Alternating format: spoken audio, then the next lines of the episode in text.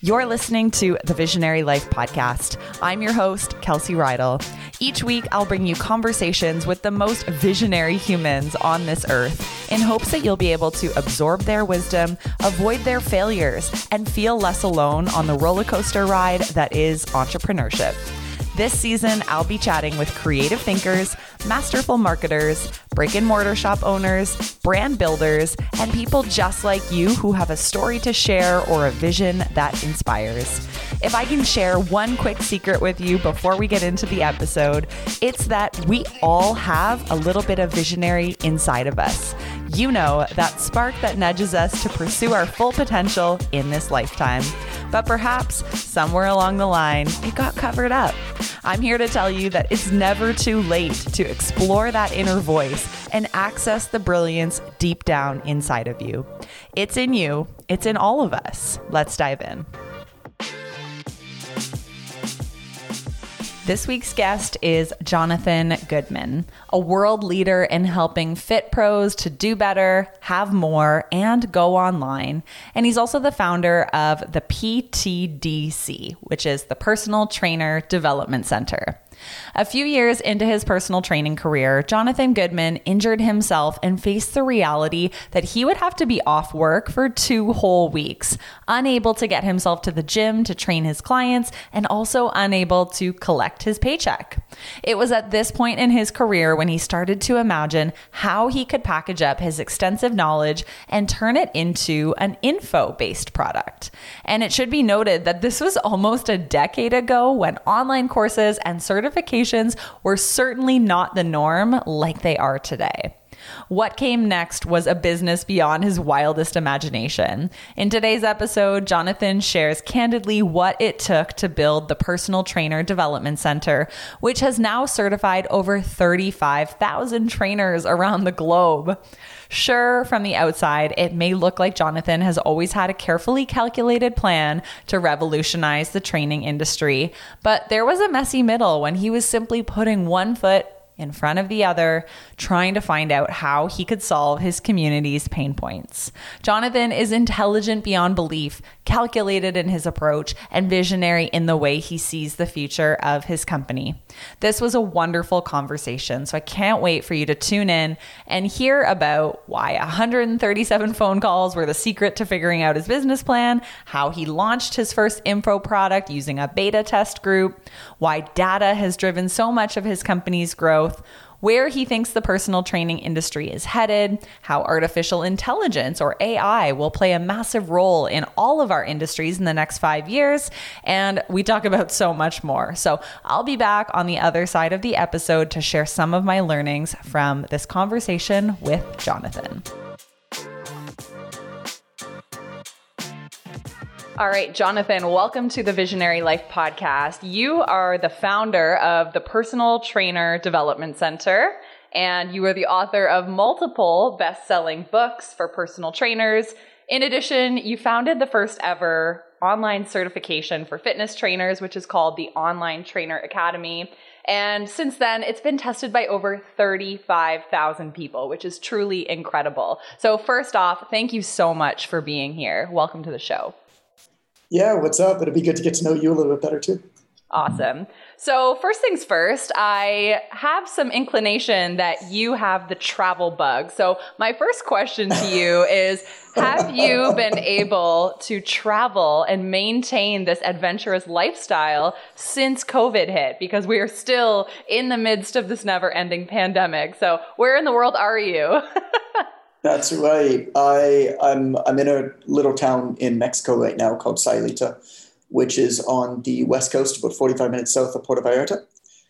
And I mean, have I been able to travel this year? No, my travel got canceled like everybody else. I had lots of trips and stuff planned, but it was a blessing in disguise. I mean, I had a lot of speaking planned. I, I had a lot of travel. We were going to put on our own conference. We had a lot of stuff planned, mm. and it all got canned.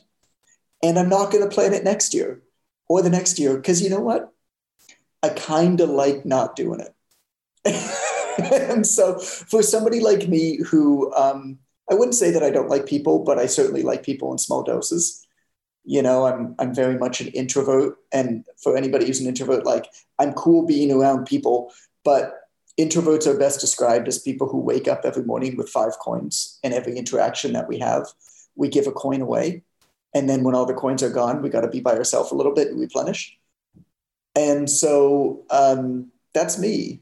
And I've really enjoyed having a lot more family time. I've really enjoyed having a lot more just thinking time, slow time, uh, and and feel like I've I've thrived in that. But it was kind of tough to get over like a hump of, you know, being still and feeling like I need to check my phone every second and just forcing myself. It's like, no, I'm going to go to a notebook. No, I'm going to always have a book. Like I've got books in every corner of my house because those like for anybody, I've got a three year old. So like for anybody who's got a kid, like those in between times are really easy to just check in on Facebook or whatever, right?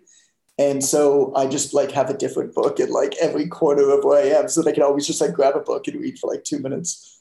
I love that. Good. It reminds me of um, there's a James Clear book, and he talks about having a visual cue for the habits you want to incorporate. So it yeah. makes perfect sense. Like if you're trying to unlearn just grabbing your phone and scrolling Facebook every time you have a free minute, you actually have to set the books up in front of you and give yourself that visual stimu- stimulation of like, oh, the book is there too, as well as my phone. So now I can make a conscious choice. So I think that's actually a really good high performance tip for anyone trying to get off Instagram and stop the mindless scroll.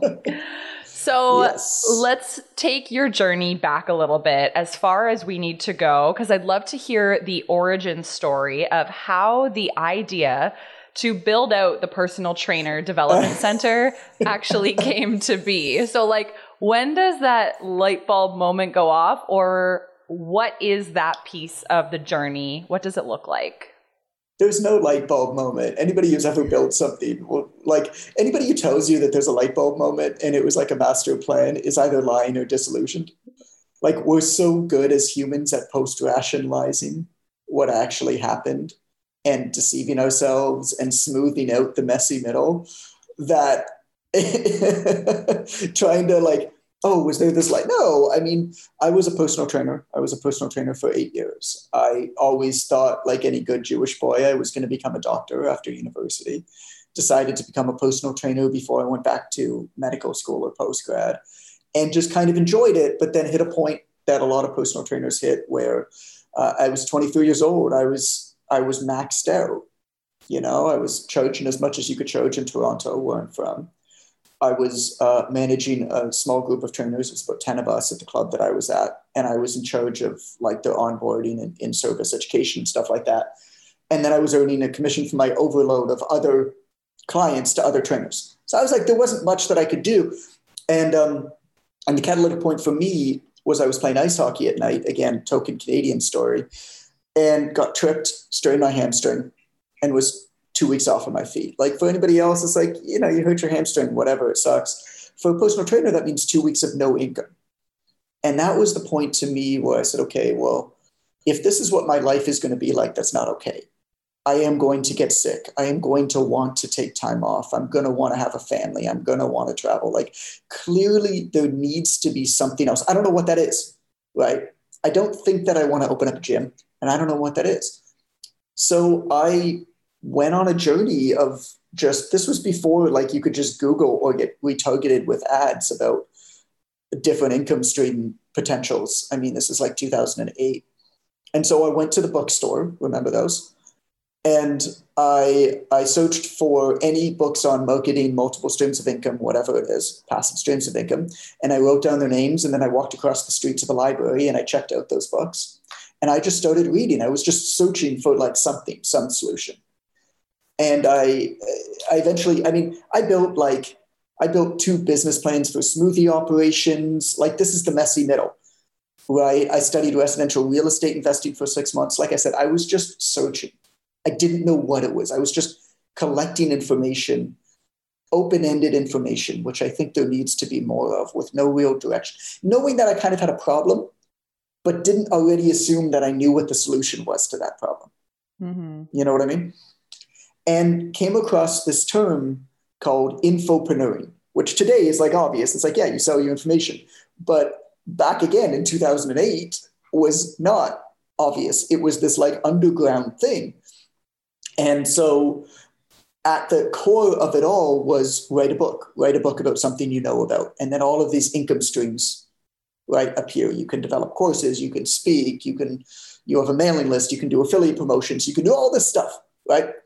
And so I wrote a book because I was so ignorant not to about personal training when I was 24 years old.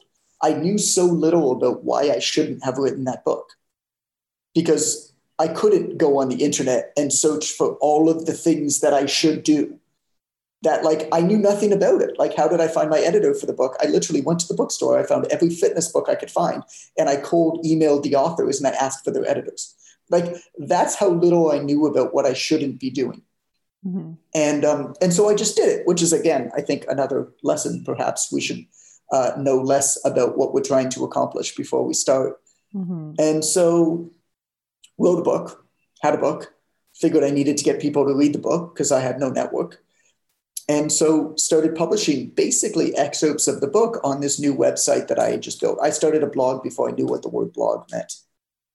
And uh, and then I was like, well, I don't have that many good ideas, but there's probably a lot of other people out there that have good ideas. Why don't I just bring their good ideas onto my website? And so then I started syndicating other people writing about personal training, basically articles that were already on the net I just ask the author permission and pay them 50 bucks to republish it on my website. And they were the sole author and stuff like that. And uh, and that was the personal trainer development center. Like I didn't have any products. I didn't have any idea what I was going to do. I was still training clients full time. I was doing this from 9:30 p.m. until two in the morning, and then I was waking up at six again for clients. Mm-hmm. That's how it all started. Well, I think it's so refreshing to hear that you didn't really know what you were doing. You kind of just started it as almost like a, you know, side hustle, as people would call it in 2020. Um, but it's not like you sat in a cave for five years and wrote this elaborate business plan and knew exactly what your online trainer academy right. would look like. But I bet that there are people who look at the business that you have now and think, oh, this must have been his life's purpose or his calling. And they assume that maybe there was no messy middle and that you got that light bulb moment. So I think um, what I really want to double tap on there and what I love that you shared is that you had to do a lot of searching and reading different books and seeing what piqued your interest. This didn't all just become a download one day when you decided, oh, like I'm injured. I can't personal train. What am I going to do next? Oh, I have this brilliant, you know, million dollar idea it never works that way. But yet, I think there are yeah. a lot of people listening who are sitting at home watching Netflix, waiting for that epiphany and thinking that they can go from zero to massive business without encountering a lot of these hiccups and a lot of these uncertainties. So I love that you shared that part of your journey that, you know, there was a time when you were just trying to find what is this thing that I can move on to next with no certainty of whether it would succeed or not. Yeah. I mean, look, odds are that anybody who's in a position that you feel like you aspire to get to has worked way harder for way longer and gone through way more crap than you could ever imagine and that you'll ever see. Way more. Like it's not even close. You see such a tiny snippet of what actually goes on if you're looking. And it, that's why it's so easy to get jealous, right? Because you're comparing yourself you're comparing all of your experiences, including your bloopers, to everybody else's highlights. Mm-hmm.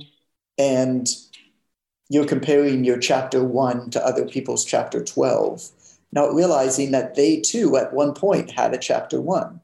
Mm-hmm. They just happened to start, you know, before you did.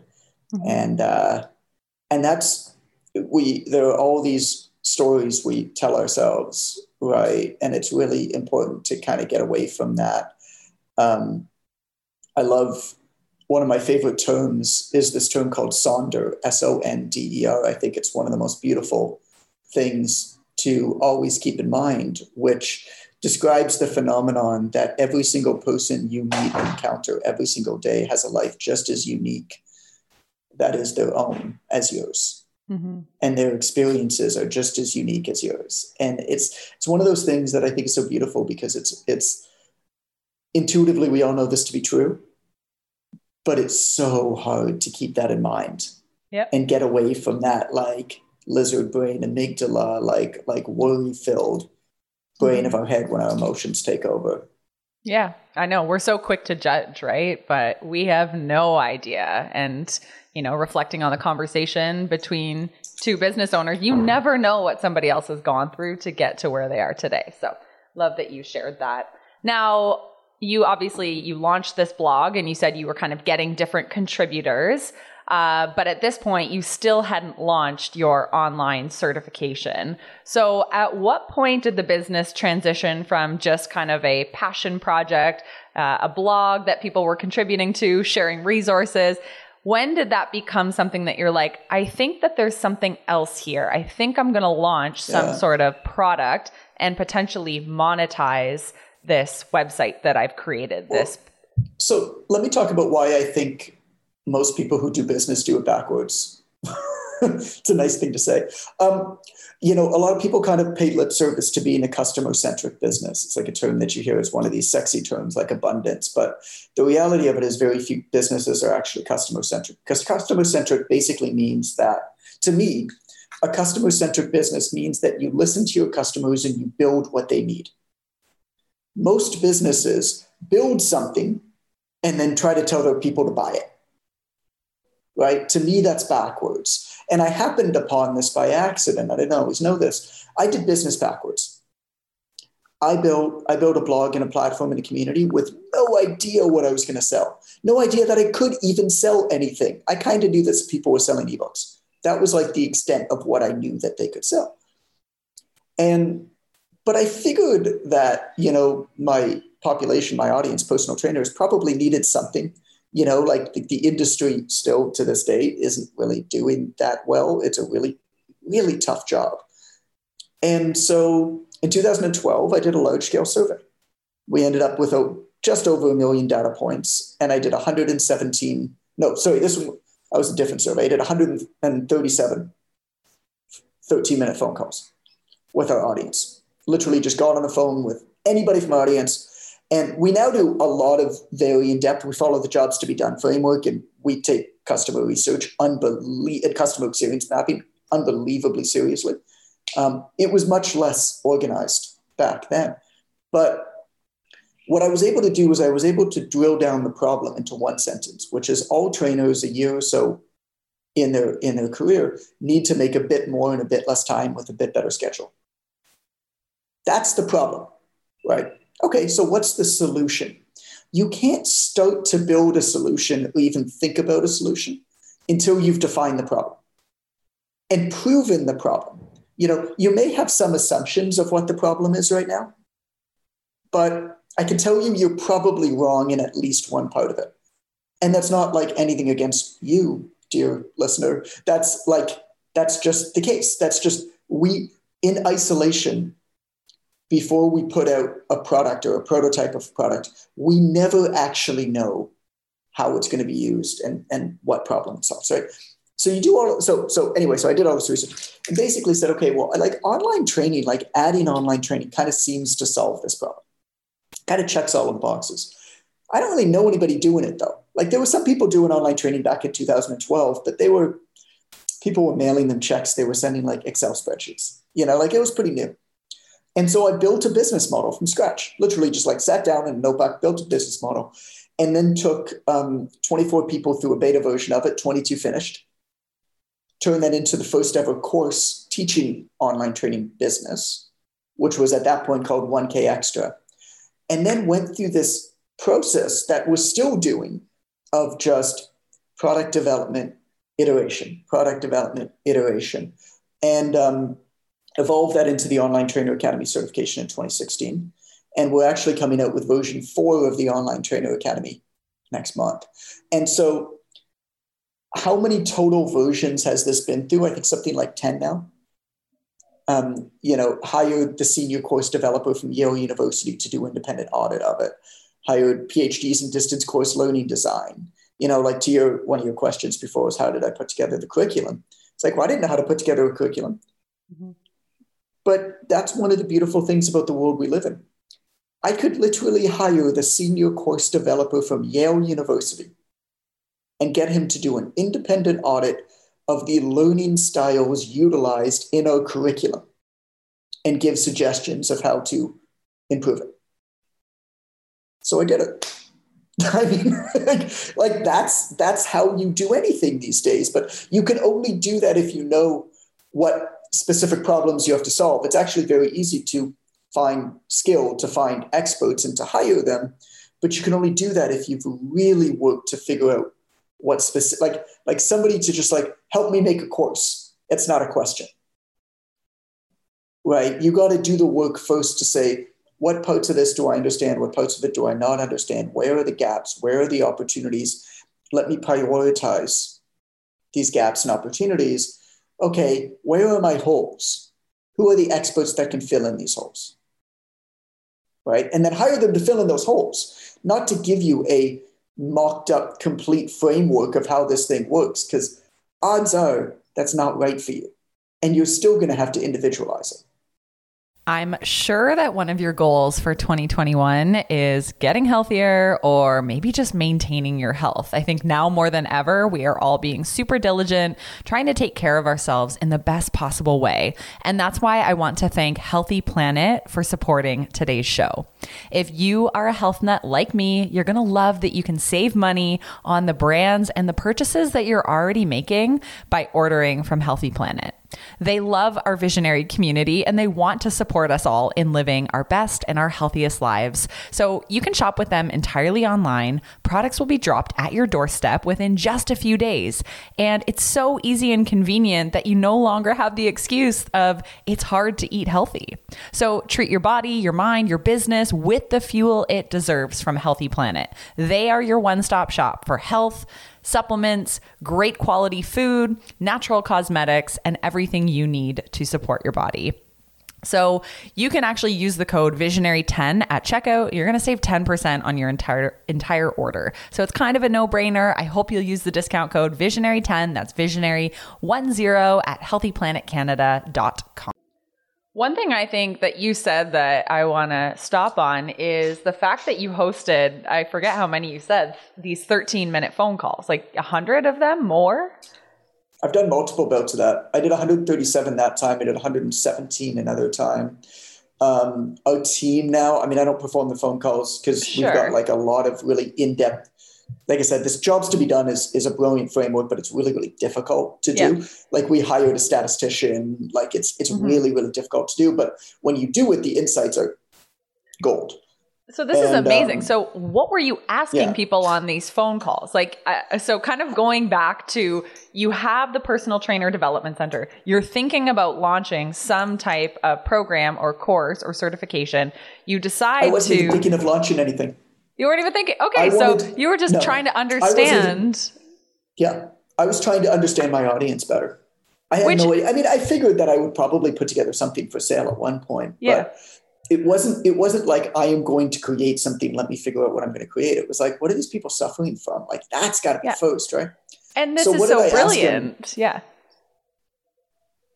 Go for gonna, it like this is so brilliant because most people jump right into the development of the product and like you were saying like they just build it and assume the people will come but you right. kind of flip that on its head so when you're hosting these calls because i think this is uh, advice that a lot of the listeners can benefit from when you're hosting these calls what are the types of questions you're asking like if if someone listening mm. has never hosted these exploration calls what does that look like when you get on the phone with 137 people for 13 minutes?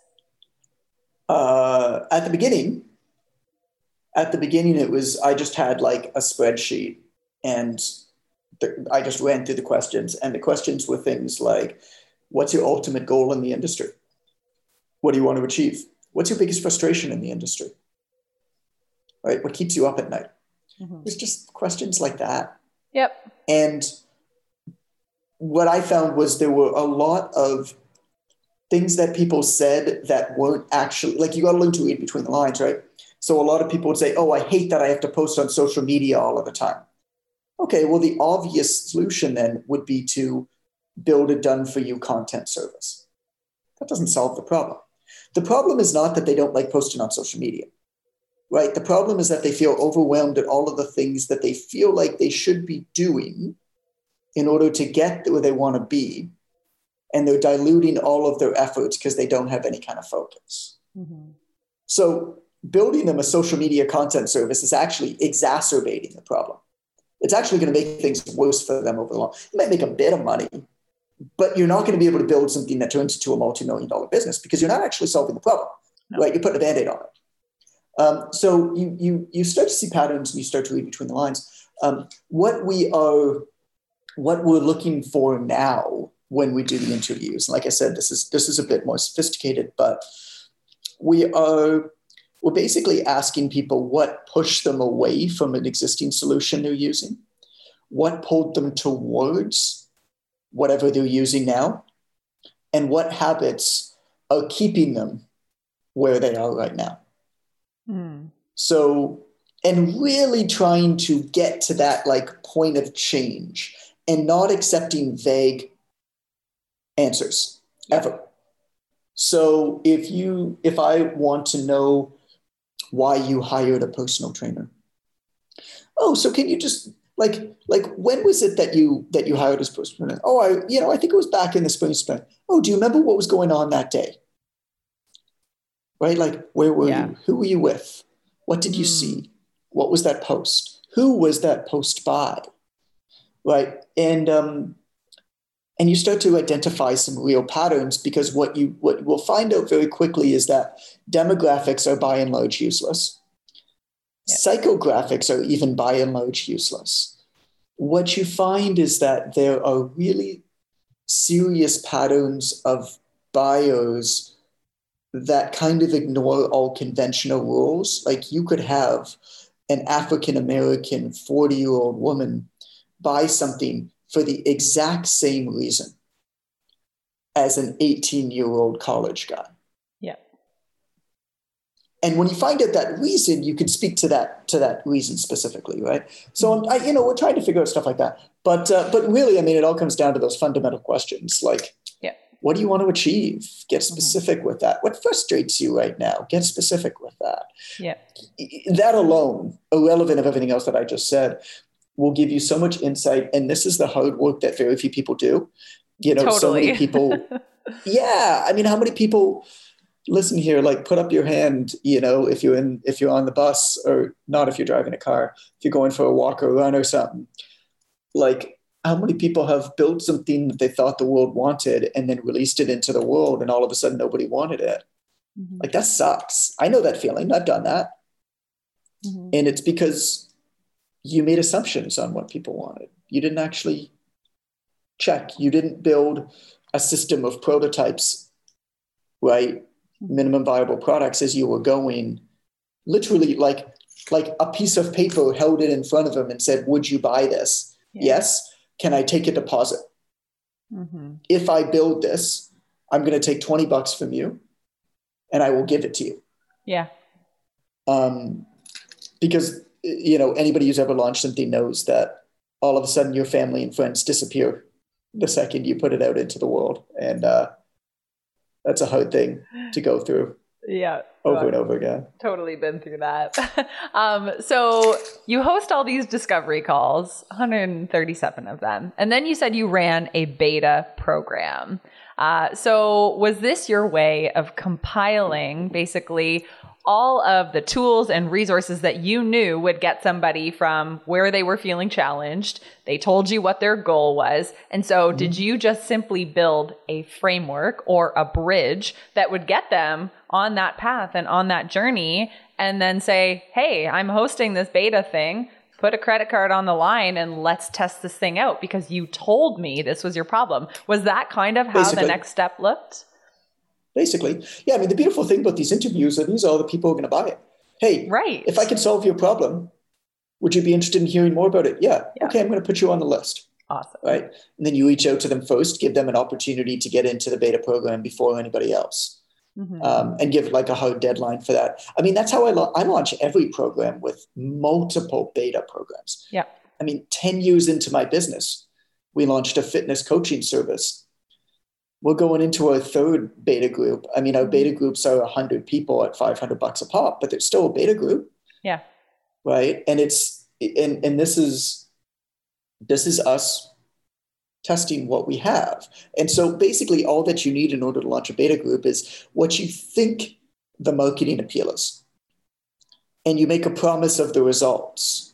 Nobody really cares what's in it. Nobody ever, if if you're able to sell the results and the problem good enough, nobody ever cares what's in it. The only reason that people care that people ask you what's in a thing is because you haven't convinced them as to the benefits of the thing and why they need it. Mm-hmm. And so they ask you what's in it because that's the easiest question to ask when they're not sold on it. If you actually sell somebody on it, they're never going to ask you what's in it. Mm-hmm. So that's actually a good like rule of thumb, like heuristic. If you if you're selling something, if you get a lot of people asking you what's in it before buying, you need to figure out how to position your thing better. Um, and so I I mean you asked me before, or you told me that you wanted to talk about before we, we got on this call, like basically my my top marketing strategy. It's the same as it's always been. It's the same for the last 10 years, which is include people in your work. Include, figure out a way to include as many of the people who could potentially buy your thing in the process of developing that thing. So when I wanted to come out with a with a book, for example, I created a Facebook group about how I was writing and how I was going to market the book. Didn't actually have much to do with the with the, top, with the subject matter of the book, but now I have hundreds of people following along with the process of me writing a book. I'm updating them on the chapters. I'm talking about what I'm writing about, whatever it is. Now I have all these people who are on the book launch team when I go out to launch the book. Mm-hmm. Well, now this book is the number one marketing book in the world for the week that it came out right? Because all of these people are now a part of it. Mm-hmm. Um, that's the same with every program that we put out. Don't hide your idea. It's not that special. I got news for you. Nothing you are doing is unique or special or hasn't been done before. Mm-hmm. It's execution that matters. And so put your idea out into the world, include people in the development of it, include people in beta groups of putting this thing out. And what you will find is that when this thing is eventually ready, which by the way will take way longer than you ever think that it will, mm-hmm. then you're going to have an avid group of people who've been following it along. You don't need to market to because they already know all about it. Basically saying, when can we buy this? When can we buy this? When can we buy this? Yeah. Like I always say to people, if you if you start if you start marketing something when it's ready, you're four to six months too late. Mm-hmm. And I think that's a common misconception is that, oh, I should go hide in my cave, my creation cave until everything is ready, until everything is perfect. And yeah. then I'll tell my friends and family. And then I'll let people know that it's live. But like you said, like if you do that and you just pop out one day and say, by the way, I built this amazing online certification, nobody's listening. They have not been included in the journey. You're bombarding them with a message that they weren't expecting. So I love that you mm. do try to include your prospective dream clients in the process because they're the what first one. leads to what do you think leads to people doing that? Like, why do you think people do that? Because even mm-hmm. people who hear us talking about it right now are still yeah. going to do that. So why do you think that is? I personally think it's self doubt and limiting beliefs because as soon as you start putting something out there, as soon as you tell your partner, your mom, your friend, or you tell the world, I'm working on something, it becomes so real. And most people, I think, they've let themselves down so many times in life that they're afraid if they say it out loud or if they start including people in this process or they launch a beta group, they are going to let themselves down one more time because they're not going to follow through and they don't do what they say they're going to do. It's just normal. It's like people book coffee dates. It's like, hey, let's meet up. And then last minute they cancel there's this lack of follow through, I think, is an issue. And I don't know why that is um, such a common trait these days, but I think a way to protect ourselves from letting ourselves down is to keep it secret until it's perfect. But we know that it's never going to be perfect. So I think that's why somebody would not include the community in the journey. Mm-hmm. What do you think? Is there, do you have a different perspective on like, why wouldn't you just share your ideas with the world and say, I think I see this problem. I'm going to try and create something to solve yeah. it? I don't know. I mean, I have a really hard time. I, I've had to like, I don't know. I don't really feel feelings too much. Uh, so I kind of had to teach myself what emotion was and what emotional intelligence was, and like, you know, teach myself what empathy was in a textbook because I know that it's really important. And I'm the type of guy. I mean, my first ever speaking engagement was just to like 500 people randomly. Like, I it just I never had any qualms about any of that, and I don't quite get why. I mean, yeah. I, I get that other people get like stage fright and afraid to speak. I'm just like, what? Whatever. I'm just going to talk to you about stuff I know. Right? Yeah. Like, I'm not going to talk to you about stuff I don't know. Nope. I think a lot of the time when people are afraid to speak, you know, they they try to give talks and stuff. Perhaps they're not an expert in, maybe as part of it, but mm-hmm. um, I don't know what the answer is, which is why I asked you, because mm-hmm. uh, it it's certainly a problem, um, and it's a problem that I'm intellectually curious about. Uh, and I don't really have a good answer. So I liked yours. Yeah. There might be an element too of imposter syndrome, right? People feel like, well, if I go speak on stage, then like who am I to be doing that? And they don't feel they've earned sure. it. They don't have the right qualifications. But I think um, your ignorance See, towards it is bliss. Is like, well, yeah, like my opinion is like, if you don't want to listen, turn off. Like you're on the internet, dude. Like there are lots of other places yeah. you can go yeah. Are, all of them already, not all of them, a lot of them are way more exciting than I am. Like, yeah. like those moving pictures are way more exciting and interesting than me mm-hmm. speaking to you and writing to you right now. Mm-hmm. So if you know, if you're not interested, dude, there's other stuff. Yeah. I guess that's always like, I'm just going to talk in my little corner here. If you want to listen, yeah. you can listen.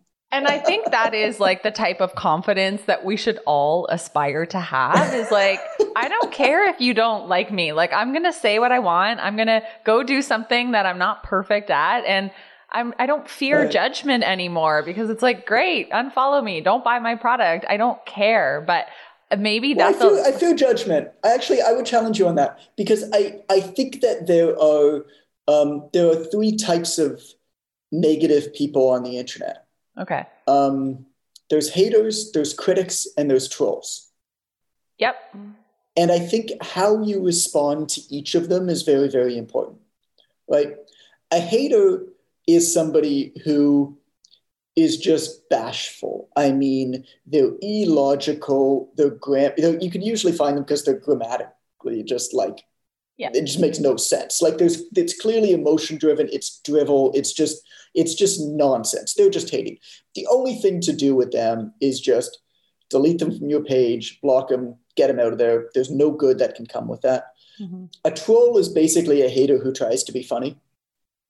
So it's it's more or less the same thing. You could there are ways to respond to these people in in in a very creative way basically not trying to argue with them but trying to get more of your people on board by making them look really stupid. Um, I don't actually agree with that so much, but you can do it. Mm-hmm. But then there's a critic, right? And a critic is very different because critics are people who seem intelligent, right? Critic is somebody who writes well, who makes it may not be points that you agree with, but they're still salient points. They're well thought out points. They're well articulated points, and they're challenging you. And I think it's really important to listen to critics. Yeah. Because I really want to listen and learn from really smart people who think something that I disagree with. I actually think that there's more that I can learn from them than anybody else. So, so I, I would, I would first do a very quick assessment to say, okay, well, like, what camp do these people fit in? Mm-hmm. Doesn't mean that you necessarily need to change your focus and look at a critic, but Nassim Taleb has um, a really good heuristic. Nassim Taleb, like author of Antifragile and, and Black mm-hmm. Swan and a whole bunch of other really important books, has a has a heuristic that I really like, which is you are not allowed to take a side in an argument unless you can argue the other side better than the person you're debating. Wow. It's a pretty good rule of thumb. Basically, you're not allowed to argue a side unless you understand how the other side justifies their point. Mm-hmm. It's a great life skill that I think a lot of people are putting up a wall right now and saying, "Well, I'm allowed to argue whatever I want." You're allowed um, to argue. I don't have to listen. Yeah, yeah. But I, but I should, I should have the skills, and I should have the awareness to recognize when it might be worth listening. Mm-hmm. Because if I'm wrong, I want to know, right? Uh, yeah. And and and people who disagree with me that are really intelligent mm-hmm. fascinate me. Yeah, it actually reminds me of um, I think it's a Seth Godin quote, and he says like he doesn't really pay attention to the one star reviews on his books on Amazon because those are like the haters and the trolls that are basically out to bring the rating down. But he loves to sift through. Or people who are like, I got my book and it was damaged. I got my like, book and it was damaged. Man, you ordered a used copy on Amazon exactly. from somebody who resold it to you and it was damaged. Like this is not an assessment of the book. yeah. Or it's somebody saying this book is not at all what I wanted and like it's very personally driven and it's like, okay, but you should have read the description or the overview of the book right. and realized it's not for you. I did not write it for you. So he doesn't look at those, but he will pay close, close attention to the three and the four star reviews because that's where the critics hang out. And that's where the mm. people who are making constructive feedback saying, you know, I ordered this book because I had this problem. And the only thing was, it didn't deliver on X, Y, and Z. And he'll look at those and go, okay, this is very important feedback. I can digest that, although it's a punch in the gut, but that's an important comment versus the trolls who are just, you know, trying to destroy his life online. So, you know, that's um Well, and on the other on the other side of the coin, um, figuring out like a hotel or resort or vacation to take or whatever on TripAdvisor. Yeah. To use that or like a Yelp review or whatever, right? Uh, if you if you don't hate Yelp, which if you do, I totally understand. But reading the reviews, you like reading positive reviews usually doesn't lend you much insight to help you make any kind of decision of whether you want to yeah. eat at that place or attend that, whatever. But reading the negative reviews, like negative reviews have often driven me to stay at places because what one person finds negative is exactly what I'm looking for. Mm-hmm. For example, oh, there were all these kids around. It looked like the families were just having so much fun. All I wanted to do was drink and party and get girls. It's like, that's where I'm going to go with my three year old. You yep. know, like that two star review just sold this resort for me. I mean, that's an extreme example, but you will often find that in the negative reviews, what somebody else finds negative is actually exactly what you're looking for. Mm-hmm. Yeah, it's such a Not good cockroaches. point. I stay yeah. I stay in a lot of places in jungles, so um, not cockroaches. so speaking of staying you're staying in a lot of places, you're in jungles. Like what is your role within like now we're fast forwarding a little bit. What is your right. role within your company today? Like where are you focusing a lot of your efforts? Is it in bringing new products to market? Are you still launching things? Are you just trying to refine what you already have? Like, what lights you up and what do you spend your time on these days? I am maybe two to 5% involved in the business these days. Um, but it was a journey that I took professionally. I think perhaps as a business owner, startup founder, whatever you want to call yourself, uh, the, the journey to knowing yourself is probably the most valuable journey that you can take. I am really, really, really good at looking at a whole bunch of moving parts and figuring out ways that they fit together. I'm really, really good at identifying future opportunities and markets. And I've built the skill and I've built the team to help me with the skill to prove or disprove those assumptions. So I used to just go on knee jerk right assumptions. So now, I mean, prove or disprove those assumptions. I am absolutely abhorrently god awful at running things, mm-hmm. like comically bad. Like I don't, I my assistant literally needs to voice. Like I finish at the gym every morning, and I have a voice recording from my assistant telling me what I'm doing that day. Mm-hmm. Like I can't manage my own calendar even if I wanted to. I like I'm awful, awful, awful, awful at running things. And so what do I do day to day is some big picture strategy, although less and less with the with the operational business, but identifying opportunities in the market. Mm-hmm. And I spend a lot of time reading a lot of books about a lot of things because to me, single bodies of knowledge, um, single industries are inherently uninteresting and unvaluable. There's anything that you can learn easily and quickly has little to no value these days because anybody else can. Yeah. What has tremendous value is gathering this web of interconnected thoughts, insights, bodies of knowledge from all different fields and identifying potential crossovers. Mm-hmm. So, most of what I do is read books, is talk to smart people, is think. And if I come up with one concept mm-hmm. every two years, literally, that kind of brings it together. I mean, like right now, I can tell you that we got one. Mm-hmm. And you're going to see some very big things happening in the next few years mm-hmm. from our company because I know exactly where the fitness industry is going. Mm.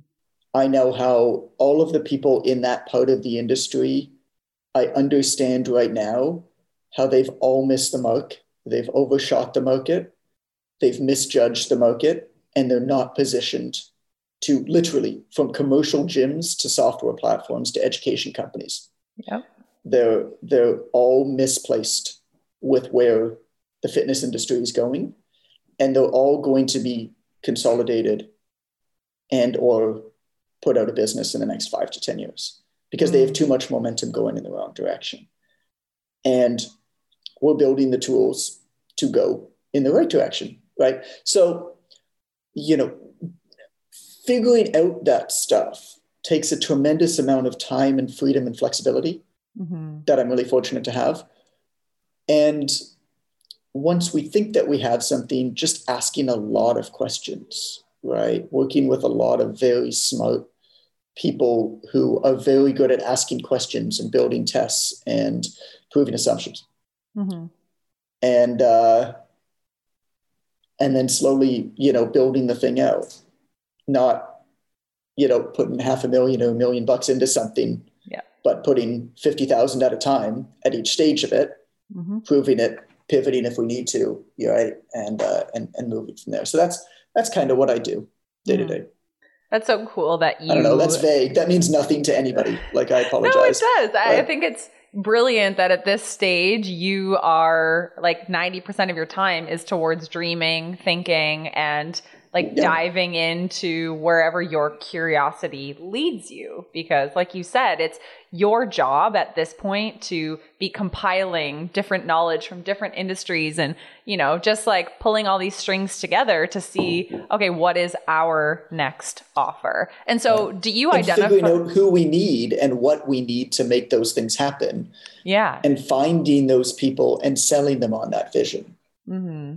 It's a big job do you identify with the word visionary? Like, would you call yourself the visionary of your company and you've got people integrating it and making it happen? Or do you identify with a different so. world or word for how you? I don't identify with any word. I mean, it just kind of is. Uh, I, I, mean, I guess so. I guess kind of that's mm-hmm. what it is. Um, but not so much with my company um, as it is right now from what everybody can see, but with where we're driving it for sure. Yeah. Yeah. Now, I, before we kind of wrap things up here, I know many of our listeners are probably curious, like how you've been able to get your brand and the Personal Trainer Development Academy out in front of thousands and thousands of people. And I know that your marketing wheel probably has so many spokes coming off of it. And in the early days, you probably did tons of different things. But I just want to yeah. pause here and get some nuggets of wisdom from you. Um, when it comes to enrolling those first 500 students or 1,000 students, I'm curious what marketing efforts worked better than you expected and that maybe you still deploy today? And is there some type of marketing that actually underperformed based on what you expected that you kind of want to debunk right here on this podcast? um, because I think you are a marketer right. and you have a brilliant mind in terms of how you can reach the masses with an amazing product. So, um, any insights on either of those? What worked or what underperformed that we can draw from? Sure. Well, thank you. First off, uh, what what worked? I mean, I talked about beta groups, like call them founding client groups, founding customer groups. Mm, good wording. By far, yeah, by, by far, that's that's the most successful thing that we do. I mean, involving people early on for, for a few reasons. One is it allows you to make a really good, compelling offer, right? It allows you to make an offer and say, hey, at this point, this is going to cost X. Right now, it costs Y. You get a discount because you're going to help me test drive it. And I want to showcase your success and I want you to help me and make it better. Think about all the things that that does. It gives these people a reason to act now right? So there's that built-in like logical scale, like not like bullcrap scarcity that mm-hmm. a lot of people do, like actual like scarcity. Don't even get me sense. started. yeah, right. This is only available for the next five people. It's like you're a liar. Um, and so, so there's that, but also it gives you permission to make it up as you go. It gives you permission to be imperfect. I think, yeah. as uh, as as whatever we want to call ourselves, you know, in in in my world, you know, as fitness professionals, it's really hard to admit that we don't know everything. And so this is a marketing offer that actually admits to your audience, it's like, hey, I don't know this all yet. Think about the power of that. Mm-hmm. I'm figuring this out. I, am pretty like like I got something that's going to help you, but I'm figuring out all of the little pieces, and I want you to be a part of that journey. Yeah, I love that piece of it because that gives you permission to take action before you're ready, and it also gives you permission to get some paying customers. Because if you just sit in your room, or what did you call it? Your your cave. Your planning cave. your dark yeah. planning just, creative cave. it, your creative cave. If you sit in your creative cave, it's going to take you a year and you're probably never going to do it. No. But if you have a customer waiting for that thing next week, you're going to get it done for next week. Yeah. It is that much of a difference. And so step one is actually to get a paying customer. Step two is to figure it out.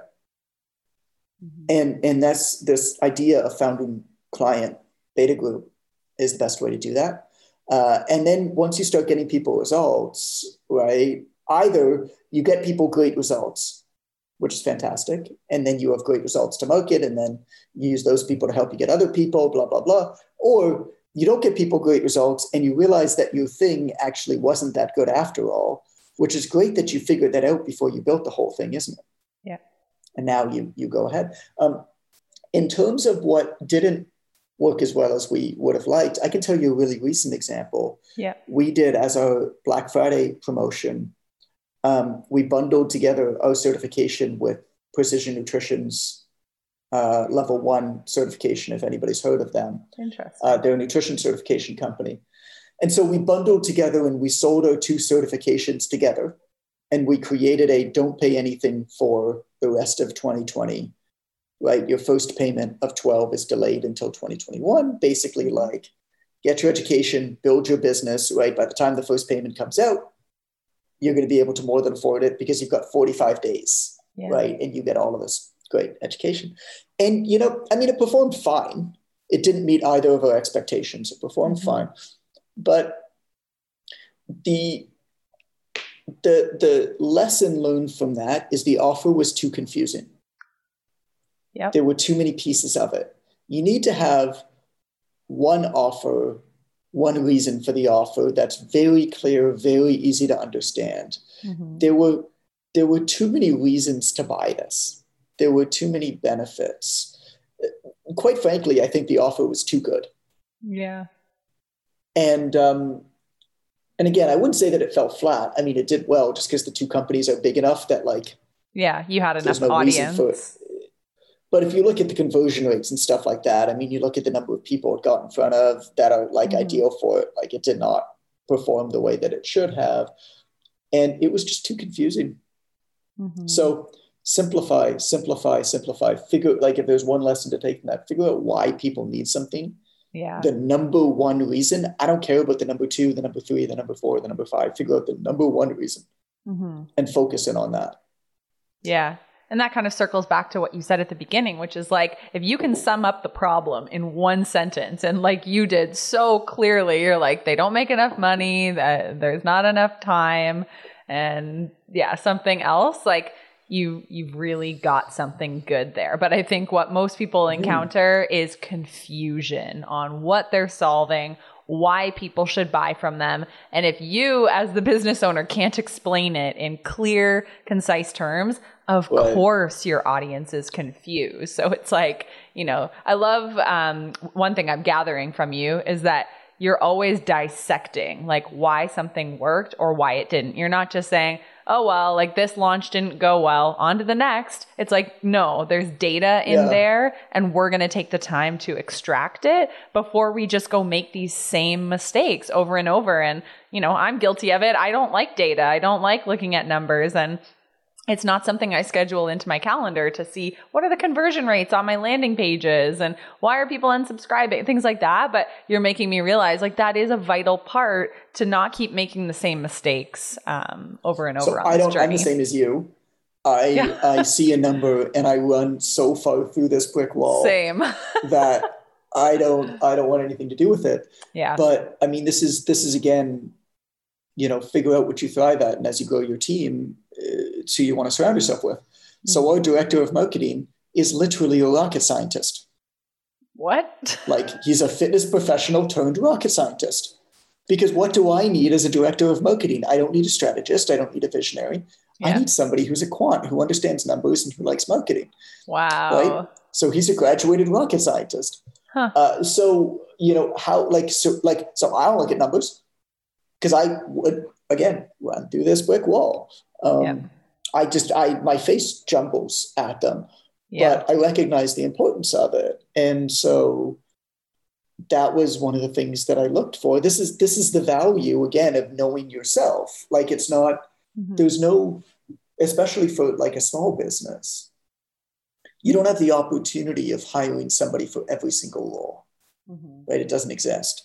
So how do you strategically build it up? Well, you need to prioritize what are the what are the what's the one major thing you need now what's the top priority yeah right and what are the other things that that person is going to have to do even though it's not in their you know 5% or unique ability or mm-hmm. you know pick your pick your management term mm-hmm. um, and and build out like that mm-hmm. What does your team look like today? Like give us just a quick snapshot of um, like who's working with you and how many people are there? Where around the world are they? Just so we can get a picture of you know how you've yeah. how big you've grown your well, mostly north america. We have a we have a an office in toronto but people it's a remote company. There's four or five of us that work out of the office but people can come and go whenever they want. Yep. um, mostly north america east coast west coast uh, but we have we have co- actually I shouldn't even say that anymore. We've got people all over the world now because we have a lot of coaches all over the mm-hmm. world. Yeah. Um, general manager, who basically, because like I said, I can't run stuff, so runs the day to day. Yeah. Director of marketing, creative director, editorial director, customer service. Uh, my assistant. Um, various people in like project manager, head coach roles for the different projects. Yep. And then we have a host of coaches who support each project. So, mm-hmm. and then like like we have a, a, a staff writer as well, um, and like I say, staff writer, copywriter, really, yep. uh, who's who's full time on staff. Um, and then we have uh, a host of coaches for various programs who are really distributed around the world because we've got to hit different time zones. Yeah, I mean everywhere from Australia to Europe to North America to Namibia. Mm-hmm. Um, we have coaches to work because we have a we have a fitness coaching program and we also have business two business coaching programs. Mm-hmm. Uh, so coaches for that. Uh, we've got two levels of sales teams, basically a triage sales team and a and a more of a high ticket sales team for a higher level stuff. And then uh, we work with a few high end consulting companies on a retainer basis. So we have basically like a fractional CMO, Yep. um, super, super high level marketing. Uh, we have an innovations uh, consulting firm that works with us on new innovations. Uh, and we're going to bring on an, uh, basically a high end like editorial consulting firm as well, like call it like like a fractional kind of, um, I don't know, I, I don't know what you call them, but high end editorial content strategy. Um, bring them on and a to, to, to work with us as well. So basically, the way that we're structured is we have a director of each department and a director of each program who owns that program, who owns that department. Mhm. Some of them have people underneath them. For example, the people who run our coaching programs have anywhere from five to 10 people underneath them each, right? Yep. Um, the people who are like customer service, we have, you know, a head of customer service who manages everything, but we have two other staff members who are trained to back her up when they need to. Okay. So she takes it, but then they can back her up if it's a heavy time or if she needs to take a time, take some Mhm. time off.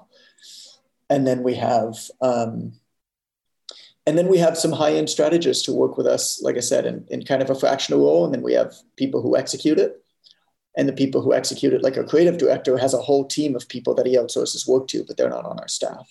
Mhm. They're people who are, you know, on Upwork, on that kind of thing. Mhm. I'm sure somebody listening to this is thinking like, "Wow, what a company! This is amazing." Um, I have a bit a two part question to wrap up this interview. First, did you ever envision getting to this place? So that's the No. first part of the question.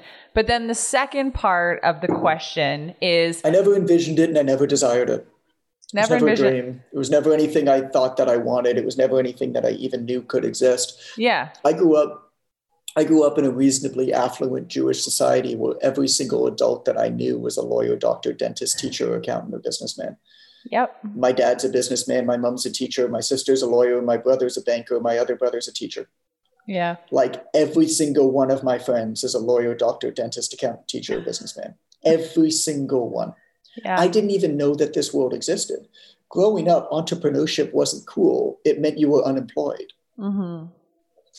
Yeah. It's just, it, it was not, for the first year and a half that I had a website, I had checks sent to my parents' house because they didn't believe me that I could make money online.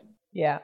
I mean, it was, it was not like they kind of get it now, but they still don't even really get it, right? They're just like, yeah, John's doing something. Like he's good. He's off the payroll, right? Like they just don't really get it. Um, and it's just, it, it just happened, right? Which is such an important part, I think, that I want to talk about more and more about, and I'm happy to talk about here is it doesn't have to be a master plan. It doesn't have to happen fast. It doesn't have to happen on your first try. It didn't, it wasn't any of those things for me. You should 100% have a backup plan. You should never go Yep. into debt. You should never do anything early on that has the potential to take you out of the game. If you can't afford to make a payment on something, because if you if it doesn't go 100% right, then you're going to have to quit all of your hopes and dreams, Yeah. right? You should not do that. Like I stayed personal training for the first two and a half years. I had a website Yeah. until I started making enough money to be able to step away from it. Um, that that allowed me to take my time and build slower and figure stuff out and build an audience before I had a product Mm-hmm. and not worry about having to make money to pay for my server costs or my website Yeah. because there's no way that I would have built it. And that's why I think a lot of people struggle now is they get into this point where they have to make money so early on Mm-hmm. that they never build up anything worth paying for. Yeah. It's too much pressure. Mhm. Yeah. Yeah. Yeah, and you say like, you know, this whole business it just happened, but I'm assuming this business is the product of you putting one foot in front of the other day after day after day, working on yourself, And trying stuff. working on and trying and Trying stuff. failing, right? And and not Yeah. being afraid to you know, uh, work on things, and some of them they will never come to fruition, and others got you to where you are today. So, second part of this I love, question. I love the idea of courage. Can I talk about courage for a minute? Yeah, go for it. Because I because I love the idea of courage. I think courage is fascinating. I think courage is super powerful because courage isn't something that people are born with. Courage is something that develops. Courage is something that develops when you fail because fear, if, if you really understand fear, you you realize and you could you could look up the philosophy on this i'm not making it up. You know seneca once said if you wish to stave off fear imagine that the worst that could happen most definitely will happen. Yeah. Because fear is not a rational thing. Fear is fear is an irrational response to the unknown. When we fear things it's because we haven't taken the time to understand them. And and it seems like the worst case scenario because we've never defined the worst case scenario is going to be so unbelievably bad that we don't take action it paralyzes us. But if you actually define the worst case scenario you will in almost every case recognize that it's actually not so bad and you can withstand it. Hmm. and that's a really empowering thing to happen because now you know i say i always say uh, freedom is providing yourself the opportunity to fail. If you can fail you can act. If you can act you already have an advantage over many others. Mhm. and the way to provide yourself that opportunity is to define your fear. And then once you do stuff and it doesn't work out and you realize it's not so bad when it doesn't work out because when you do something when you attempt something there's an almost 100% chance that it's not going to work the way that you intended Yep. and a pretty damn good chance that it's going to work out in a way that you never could have anticipated if you'd ever tried Mhm. and so once you do stuff, you realize that even if it didn't go well, it ain't so bad. Mhm. That gives you a lot more courage to do a lot more stuff. And so courage is just the result of doing stuff over and over and over and over again. That's how you build more courage. Mhm. And the way to start that process is to define your fear, define the worst case scenario. And and I think once you really understand that and put that into practice, you could just start doing stuff. You could start making stuff. Cause like, I don't know, what's the worst that can happen? Doesn't go well? Oh shit, you learned something. Like I feel that so much for the listener who is chained to stability right now. Like they they have their job and they have their paycheck and their pension and all that stuff and they feel that they are chained to that and they want to do something else. They want to start a business like you have, but they are like wallowing in the fear, right? And I love that you say just ask yourself what's the worst that can happen and i think tim ferriss says do some fear casting like literally write it out and when you see that and that's say not bad. It's like not that. Fear casting. Is that fear casting yeah it's like vision casting or dream casting we all do that at the start of the new year why Mm-hmm. not say okay well i do want to start this business i'll do it responsibly but what is the worst that could happen if you know i, I decide to quit my job or if you know and project what these Right. scenarios are because it makes you realize okay maybe it's not so bad and maybe i don't have to feel chained to this life that i'm unhappy with because now i the fears are in front of me. I see them i've addressed them i'm not avoiding them um, and i'm going to have the courage to take action even if the outcome isn't exactly as planned. Because you know i've mapped Yeah, out what's as the long as you've defined. Yeah, Yeah. as long as you've defined like what's the worst outcome that can happen. I remember hearing uh, somebody obviously in our market like it was a fitness professional was like when i looked at what the worst that could happen was i realized that i might have to go back to you know if everything goes wrong that could possibly go wrong. Like the odds Yeah. of that happening are so slim but like if Yeah. everything goes wrong that could possibly go wrong. I realized that i might have to go back to sleeping on a mat in my gym. And you know what? I kind of miss those days. Yeah.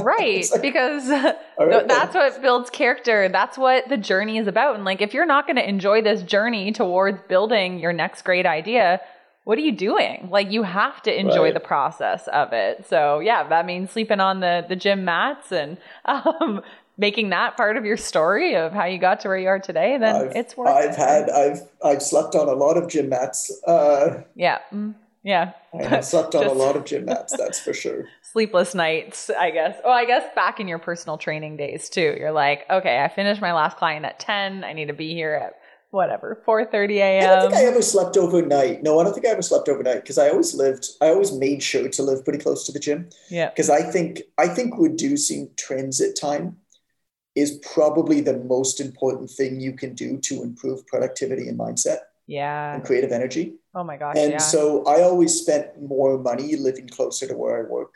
Um, Mhm. and even where we built our office in Toronto, like 15 minute bike ride from home. Yeah. I'm, I'm not, I'm not commuting ever. Yep. Uh, I think commuting does so much damage It does in so many ways to so Mhm. many people. Aside from the time suck, it just zaps everything about you. It does.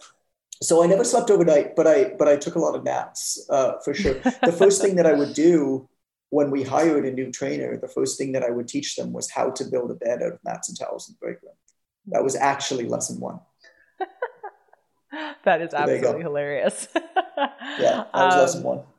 Okay, second part, last question, and then I'm going to let you go. Now that you have got your business to where it is today, massive team, tons of success stories, and amazing people who have gone through your framework, do you have a new big vision? Like, obviously, what you've accomplished now is beyond what you ever thought possible.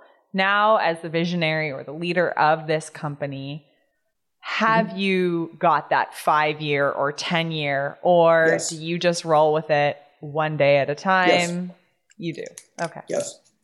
Mhm. Uh, the the fitness industry is going to be fundamentally changed with the advent of artificial intelligence in the next three to five years. You Um, mean like Peloton or like the app, or No. do you mean with like virtual trainers? Not, not Peloton. Not Peloton, not virtual trainers. Um, there is already computer programs, algorithms can build a better fitness program than about 98% of personal trainers. oh my goodness. Yeah. I had no idea. And um, and it can it can already it can also do things that personal trainers could never in a million years dream of doing Mhm. computers are just better. Any task that requires any type of data, any task that requires any type of um, rote task, any type of learning that takes a long time. I mean, take just fitness programming, it's a mastery profession. Most trainers are actually pretty shit at it, like, like almost all of them. Yep. Um, unless you've been in the industry studying programming for 10 to 15 years minimum, Mhm. you're not very good at programming. A computer program, though, is better than you. And it can also adapt on the fly way better than you, based off of some very simple inputs. As simple as I wake up in the morning, I answer three questions talking about how good or not good I'm feeling Yep. A program can automatically upgrade or downgrade for that day for me, Wow. right? That's just one example. The entire fitness industry, the personal training industry, gyms, is all going to be turned on its head because of this simple fact.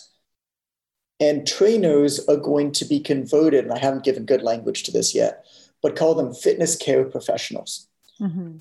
Because there's going to be such a need for passionate people not to create programming, but deliver programming, Yep. to help people work through it, to be there when clients need it. This idea of hiring a trainer for 80 or $100 an hour, gone. Mhm. It was never worth it. It's not worth it today. It was never worth it, and it'll be worth it even less in the future. But a gym membership at two or three hundred dollars a month, where you have, I don't call it artificial intelligence, I call it augmented intelligence. Yeah. Where you have trainers working with groups of clients at a time in intelligently built gyms with a back end of augmented intelligence, building all of the programming, building all of the the, the results based programming. Mm-hmm. That's where it's going. And that's what we're going to be training people to do. Yeah. And I don't know whether it's going to be three to five years or five to 10 years, Mm-hmm. but I can tell you right now that commercial gyms are all going to be flipped on their head by it. They're still going yeah. to exist because um, in home workouts suck Mm-hmm. and people are not going to want to work out at home. I mean, there's a there's a joke from amongst people who sell fitness equipment and infomercials that they have to have arms and they have to fold up because they're eventually going to turn into coat racks and end up underneath your bed. Yep. Mm-hmm. Like it's just, I mean, no matter how good a digital community is, Yeah. it doesn't matter. Uh, The majority of people are still going to want to go somewhere to exercise, Yeah. Um, but it's going to be largely augmented. I mean, Peloton just bought Precor, right? Because they know this. They're not stupid. They know that the in-home workout craze Yeah. is not going to maintain. so they bought one of the big gym and hotel fitness equipment developers, Precor, yeah. so that they can put Peloton in gyms and in hotels. Mm. Brilliant. Wow. That happened like two days ago. I didn't know about that. And So- yeah, I mean, for people who are feeling, I guess, kind of um, like shattered, like, well, what is the point if artificial intelligence intelligence is just going to take over? more opportunity than there ever was. There Yeah. will be there will be more jobs created, Mhm. more business, and more of a desire for what you do, and you'll be able to do more of what you do best Yeah. with less pressure over all of the stuff that you already know you're not doing a good job on. Yes. Speak to a Yeah. 100 personal trainers and ask them if they think that they're good at programming. 98 of them will say no. Yeah. And they're probably right. And would you agree that the special sauce that um, that all people who could, if the programming can be replaced by artificial intelligence, would you say the one thing, the special sauce, is the creativity and like the character of the deliverer of the program? Because that It's can't the care. The care. It's the okay, care. so the level of care it's and being the connection. It's 100%. With one of the one of the things, I mean, this is all industries, right? This is not just the fitness industry. Um, Yeah, yeah. Artificial intelligence in the next five to ten years is going to just like anni- like some industries are just completely screwed. Like industries that don't include humans that much, like radiology, for example, financial services, like real estate, like they're basically just going to be gone. yeah. Um, but any industry where there is an element of care, like the medical industry, doctors by and large, probably not five to 10 years, maybe 10 to 20, doctors by and large aren't going to exist the way that they exist right now. Yeah. They're going to be changed into care professionals. There's going to be more of a need of them. Yep. We're not going to have to spend as much training them. The reason why there's not enough doctors right now and care isn't sufficient is because it costs so much to train doctors Yeah. right? There's going to be more of a need for them. There's going to be way more of them. And the level of care is going to be so much higher than it ever was. They're going to be able to spend time with you Yeah. in ways that they never would, right? And so the fitness industry is going to be the same. There's going to be way more jobs in the fitness and health industries Mhm. because all of the stuff that humans are not good at like like technology scale automation artificial intelligence doesn't replace humans it optimizes them it Yes. optimizes the single thing that makes us human which is love which is compassion Yeah. and so dive into that hmm don't try to learn the hard science of what you do Yeah. because a computer can do it better already than you can hmm Wow, good advice. Um, yeah, gives me a lot to think about too in my own business. But wow, we could have gone so many different directions with this show, but uh, I think we can put a, a stamp on it there and, and wrap this up for now. Um, you are obviously a wealth of knowledge, and I'm sure the listeners uh, may want to connect with you or learn more about you. Um, so, where is the best place for them to find you? if you are interested in podcasts and you're interested in the fitness industry, Yeah. we've got a podcast called The Online Trainer Show. It is irreverent. It's half comedy, half business podcast. I love So it. uh, definitely come. Oh my God, it's so funny. Uh, it's it's it's different. Um, don't expect it to be like an interview podcast. Put it No. that way. Yeah. Uh, So, so I'd really love for you to join us there. It's called the Online Trainer Show, wherever you listen to podcasts. Yeah. If you are a personal trainer, I mean, Personal Trainer Development Center website is where you can find everything. We've got over a thousand free articles. I've written 11 books. That's where you'll find the certification, the coaching programs, all that kind of stuff. Mm-hmm. Awesome. And actually, I, I, teach at the Canadian School of Natural Nutrition, and some of my students have taken your program uh, in cool. conjunction with going to CSNN. And a lot of them say it is kind of a match made in heaven to have uh, a wonderful wellness offering. So, uh, definitely big yep. kudos to you for bringing this vision to life. Thank you so much, Jonathan. Um, and we wish you all the best. So, there you have it, my chat with Jonathan. I hope you enjoyed it. There are a few things I want to double tap on here. First is the messy middle years of business. It seems as though this is something you simply cannot avoid as an entrepreneur. You know, that time in business where everything feels chaotic and unorganized and like you have no damn plan, but you're working so damn hard yeah, that time. I loved that Jonathan was candid about his time inside of the messy middle, and he was open and honest that he didn't just know what his life's purpose was right from the beginning, like some may assume from the outside. The second thing is to get out of your privacy cave. Jonathan and I both agree on this one. If you decide to start your marketing efforts only once you're launching your business, you're already four to six months too late. Instead, his advice is to bring your community along the journey, just like he did with his book writing group. So make sure you include your community and that you make them feel like they're part of something and that they know what you're up to so that they're not left in the dark and then you're trying to sell them something. The third thing is the difference between the haters, the critics, and the trolls. These three groups are not the same, and it's helpful to discern who to pay attention to and who to simply ignore and tune out when it comes to their feedback and criticism. Insightful comments from critics are certainly something to consider and to use when modifying your offerings, but haters and trolls, they're another story. Know the difference so you don't get bogged down by the weight of those who just don't deserve your time or energy. There were so many other amazing learnings from this episode with Jonathan. I would recommend going back to listen to it a second time. But in the meantime, I hope you enjoyed. Please rate and review the Visionary Life podcast if you haven't already. It really helps us to get these episodes in front of more visionaries like you. So that's it for this episode. I will see you next week. Thanks for tuning in to this episode of Visionary Life.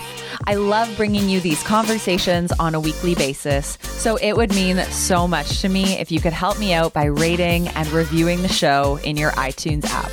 You can also support the show by taking a quick screenshot of the episode and sharing it on your Instagram stories, tagging me at Kelsey Reidl. I'll catch you in the next episode.